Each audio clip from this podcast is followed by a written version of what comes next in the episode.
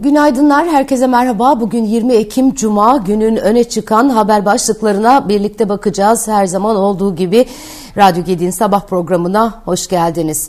İsrail tüm diplomatlarını Türkiye'den çekme kararı aldı. İsrail Büyükelçi dahil olmak üzere tüm diplomatlarını Türkiye'den çekme kararı aldı. Diplomatların iki ülke arasındaki diplomatik kriz nedeniyle değil, güvenlik endişeleri nedeniyle ülkeyi terk edecekleri belirtildi. İsrail vatandaşları dün ve önceki gün İstanbul'dan yapılan uçuşlarla Türkiye'den ayrılmıştı. Öte yandan Dışişleri Bakan Yardımcısı Ahmet Yıldız dün itibariyle yaklaşık 700 kişinin Gazze'den tahliye talebi ilettiğini belirterek bunlardan 322'si Türkiye Cumhuriyeti vatandaşı, 214'ü Türkiye Cumhuriyeti vatandaşı yakını Filistinli, 55 kurum personeli ve 100'ü Kuzey Kıbrıs Türk Cumhuriyeti vatandaşı demiş. Yine Bakan Yardımcısı Yıldız, Meclis Dışişleri Komisyonu'nda İsrail-Filistin çatışmasında yaşanan son gelişmelere ilişkin yaptığı açıklamada Türkiye'nin Filistin'e gönderdiği yardımlar hakkında da bilgi verdi. 13 Ekim'de Türkiye'nin gönderdiği ilk yardım uçağının Mısır'a ulaştığını belirten Bakan Yardımcısı, Gazze'ye yönelik aynı yardım olarak 5.000 battaniye, 3.000 civarında gıda kolisi, 20.000 tıbbi malzeme kolisi bölgeye ulaşmış durumda dedi. Evet, maalesef ki İsrail tarafından kara operasyonu yakın açıklaması da gelmiş. İsrail Başbakanı Netanyahu ve Savunma Bakanı Galant, İsrail ordusunun abluka altındaki Gazze şeridine yönelik kara operasyonunun yakın olduğu mesajını verdi diyor haberler. Netanyahu, Gazze sınırı yakınlarında bulunan askerlerle bir araya geldi. Askerlerle görüntüsünü sosyal medya hesabından paylaşan Netanyahu mesajına hazırız ifadesini ekledi. İsrail Savunma Bakanı Galant da Gazze sınırındaki birlikleri ziyaret etti. Burada İsrail askerlerine seslenen Galant, şu anda Gazze'yi uzaktan görüyorsunuz, yakında içeriden de göreceksiniz ifadelerini kullandı. İngiltere Başbakanı Rishi Sunak da İsrail'e gitmiş. Sunak ve İsrail Başbakanı Netanyahu Kudüs'te bir araya geldi diyor haberler. Sunak, İsrail'in yanında olduklarını belirterek Netanyahu'ya hitaben sizin kazanmanızı istiyoruz diye konuşmuş. İsrail'in uluslararası hukuka uygun olarak kendini savunma hakkını desteklediğini belirtmiş. Netanyahu da Hamas'ın yeni Naziler ve yeni IŞİD olduğunu söylerken İsrail'e verdikleri destekten dolayı Sunak'a teşekkür etmiş. Gazze şeridinin Mısır'a açılan tek kapısı olan Refah sınır kapısının bugün açılması beklenirken sınır kapısına İsrail'in hava saldırılarına karşı koruma sağlamak amacıyla Birleşmiş Milletler bayrağı çekilecek deniyor. Mısırlı bir yetkili ve Avrupalı bir diplomat basına yaptığı açıklamada Gazze şeridine insani yardımların ulaştırılacağı, Refah sınır kapısından geçen yardımların Birleşmiş Milletler tarafından denetleneceğini aktararak yardımların sivillere verilmesi ve silahlı gruplar tarafından kullanılmaması için Mısır ve Filistin Kızılay'ının denetlemeye yardım edeceği ifade edilmiş. İnşallah bir aksilik çıkmaz ve yardımlar gerçekten ihtiyacı olanlara ulaşır. Avrupa Parlamentosu Genel Kurulu'nda gerçekleştirilen oylamada da İsrail-Filistin çatışması ile ilgili karar tasarısı kabul edilmiş. 21'e karşı 500 milletvekilinin oyuyla kabul edilen karar tasarısında milletvekilleri Hamas'ın İsrail'e yönelik alçakça terör saldırılarını kınarken Gazze'deki insani durumla ilgili ciddi endişelerini ifade etmişler. Milletvekilleri terör örgütü Hamas'ın ortadan kaldırılması gerektiğini vurgulayarak Hamas tarafından kaçırılan tüm esirlerin derhal serbest bırakılması çağrısında bulunmuş. İsrail'in uluslararası hukukta yer alan ve sınırlandırılan şekliyle meşru müdafaa hakkını savunduklarını belirten milletvekilleri İsrail'in eylemlerinin uluslararası insancıl hukuka kesinlikle uyması gerektiği ifade edilmiş. Gazze'de giderek kötüleşen duruma atıfta bulunan milletvekilleri Mısır ve İsrail'i Gazze şeridine insani koridorlar kurmak için uluslararası toplumla işbirliği yapmaya çağırmış.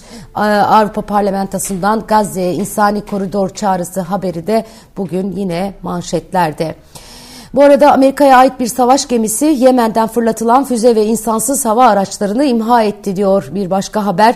Amerikan Savunma Bakanlığı'ndan yapılan açıklama Karadeniz'de konuştu. ABD donanmasına ait USS Carney'nin Yemen'den fırlatılan 3 füzeyi ve yaklaşık 8 insansız hava aracını vurduğunu belirtiyor. Füzelerin ve insansız hava araçlarının potansiyel olarak İsrail'deki hedeflere doğru fırlatıldığı aktarılmış. Öte yandan Irak'ın Anbar kenti yakınlarında ABD askerlerinin bulunduğu Aynel Esad askeri üssüne roketli ve dronlu saldırı düzenlendi. Son saldırı ile Irak Amerikan askerlerinin bulunduğu üsler son 24 saatte 3. kez hedef alınmış oldu. Evet, piyasalar tarafında Fed Başkanı Powell'ın açıklamaları ön planda. Fed Başkanı Jerome Powell, New York Ekonomi Kulübü'nde yaptığı konuşmada iş gücü piyasasındaki sıkılığın azalmadığına dair ek kanıtların para politikasının daha da sıkılaştırılmasını gerektirebileceğini ifade etmiş.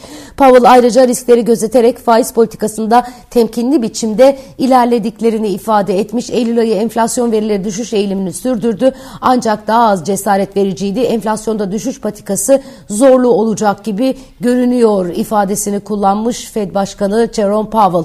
Amerika'da 2022 yılında %9'un üzerine çıkan yıllık enflasyon %3,7'ye gerilese de hala %2'lik hedefin üzerinde seyrediyor.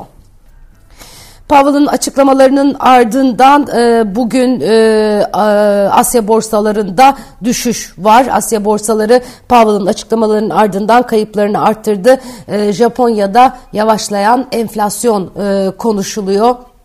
Yine Japonya'ya ait veriler bugünün piyasa başlıklarında var. Japonya'da enflasyon, manşet enflasyon oranı Eylül ayında %3 olarak gerçekleşmiş son gelen haberlere göre. Moody's İsrail'in kredi notunu incelemeye aldı diyorlar. İsrail A1 olan kredi notunu olası bir düşüş için incelemeye aldığını Moody's, Uluslararası Kredi Derecelendirme Kuruluşu Moody's bir rapor ile duyurmuş. Evet, Amerika'dan gelen veriler yine bugünün manşetlerinde. Amerika'da işsizlik başvuruları 9 ayın en düşük seviyesinde görülüyor. Philadelphia Fed imalat endeksi imalatta daralmanın sürdüğüne işaret ediyor. İçeriye baktığımızda ise Merkez Bankası'nın rezervleri konuşuluyor. Türkiye Cumhuriyet Merkez Bankası brüt rezervleri 124,5 milyar dolar seviyesine yükselmiş durumda. Rezervlerde toparlanma ivmesinin geçen haftada devam ettiğini gösteriyor veriler. Bakan Şimşek Fransa'da görüşmelerde bulunmuş, yatırımcılarla buluşmuş. Hazine ve Maliye Bakanı Mehmet Şimşek Fransa'nın önde gelen iş insanı örgütlerinden Fransız İş Adamı ve Sanayiciler Derneği üyeleriyle bir araya gelmiş. Günübirlik temasları çerçevesinde Paris'te yatırımcılarla yuvarlak masa toplantıları gerçekleştirdiği yazılıyor. Bu kapsamda ülkenin en büyük iş insanlarının üyesi olduğu Medef'le yapılan toplantı yapan Şimşek, iş insanları ve yatırımcılara Türkiye'nin ekonomi politikalarına ilişkin sunum yapmış. BNP Paribas'ın Türkiye ile ilgili notunda normalleşmenin piyasa aktörleri arasında Türkiye'ye yönelik güveni yeniden tesis ettiğine vurgu yapıldı deniyor. Bankanın raporunda ekonomi politikasının normalleşmesinin yatırımcılar ve derecelendirme kuruluşları arasında güveni yeniden inşa ettiğine dikkat çekilmiş. Merkez Bankası'ndaki yeni ekibin ekonomi politikasında radikal bir değişiklik yapılmasına dair Erdoğan'ı ikna etme isteği ve becerisi yaz boyunca yabancı yatırımcılar arasında güveni arttırdı. Türk lirası dolar karşısında daha istikrarlı ve risk primleri geriliyor ifadeleri kullanılmış BNP Paribas'ın Türkiye ile ilgili notunda.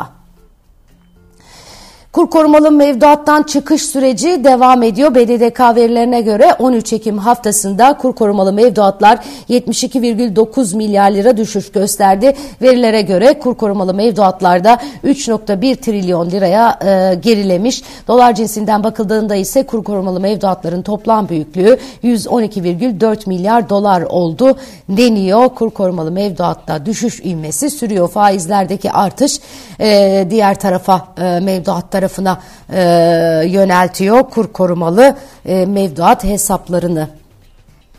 Normali de bu olmalı ama tabii süreç devam edecek. Faizlerdeki hareketi yatırımcılar izliyor olacak. Evet, başka neler var? Piyasalar tarafında özel bir not var mı? Ekonomi gazetesine bakayım. Ankara'nın atık suyu İstanbul'u tehdit ediyor diye bir manşet yapmışlar. Ankara ve İstanbul'da insan ve bitki sağlığını ilgilendiren çevre yatırımı siyasi rekabetin gölgesine girdi diyorlar. Bayağı dikkat çekici bir haber açıkçası. Ankara Büyükşehir Belediyesi'nin önceki dönemden bu yana gündemde olan Tatlar atık su arıtma tesisinin ileri seviye arıtma tesisine dönüşümü ve kapasitesinin artılmasına yönelik proje dış finansman bulunmasına ve Ankara Valiliği'nin 2018'de belediyeyi projenin hayata geçirmesine yönelik uyarmasına rağmen ABB Meclisi'nde bir türlü görüşülemedi. Ankara'da arttırılamayan yaklaşık 285 bin metreküp kirli su, arıtılamayan kirli su her gün Ankara Çayı, Porsuk Çayı aracılığıyla Sakarya Nehri'ne veriliyor. Bu nehir ise İstanbul'un önemli içme suyu. Gerçekten siyaset her alanda hepimizi tehdit etmeye devam ediyor. Bundan da onu anlıyorum. Korkunç yani gerçekten. İsrail ve Hamas güçleri arasında yoğunlaşan çatışmaların yayılma endişesi güvenli liman olarak görülen altın fiyatlarını 11 haftanın en yüksek seviyesine taşıdı. Evrim Küçük imzalı haber Ekonomim gazetesinde Orta Doğu'da kaostan kaçan altın ve gümüşe sığınıyor manşetini ile verilmiş bugün. Evet. Bugünün notları özetle böyle sevgili arkadaşlar. Şimdiden iyi bir hafta sonu dilerim. Bugün biraz fırtına, rüzgar var ama hava sıcaklıkları artıyor hafta sonundan itibaren. Önümüzdeki bir hafta boyunca havanın güzel, sıcak, mevsim normallerinin üzerinde seyredeceğini söylüyor meteorologlar. Kış gelmeden keyfini çıkarmakta fayda var. Ne kadar keyfimiz kaldıysa. Kendinize çok iyi bakın. Pazartesi sabahı görüşmek üzere. Hoşçakalın.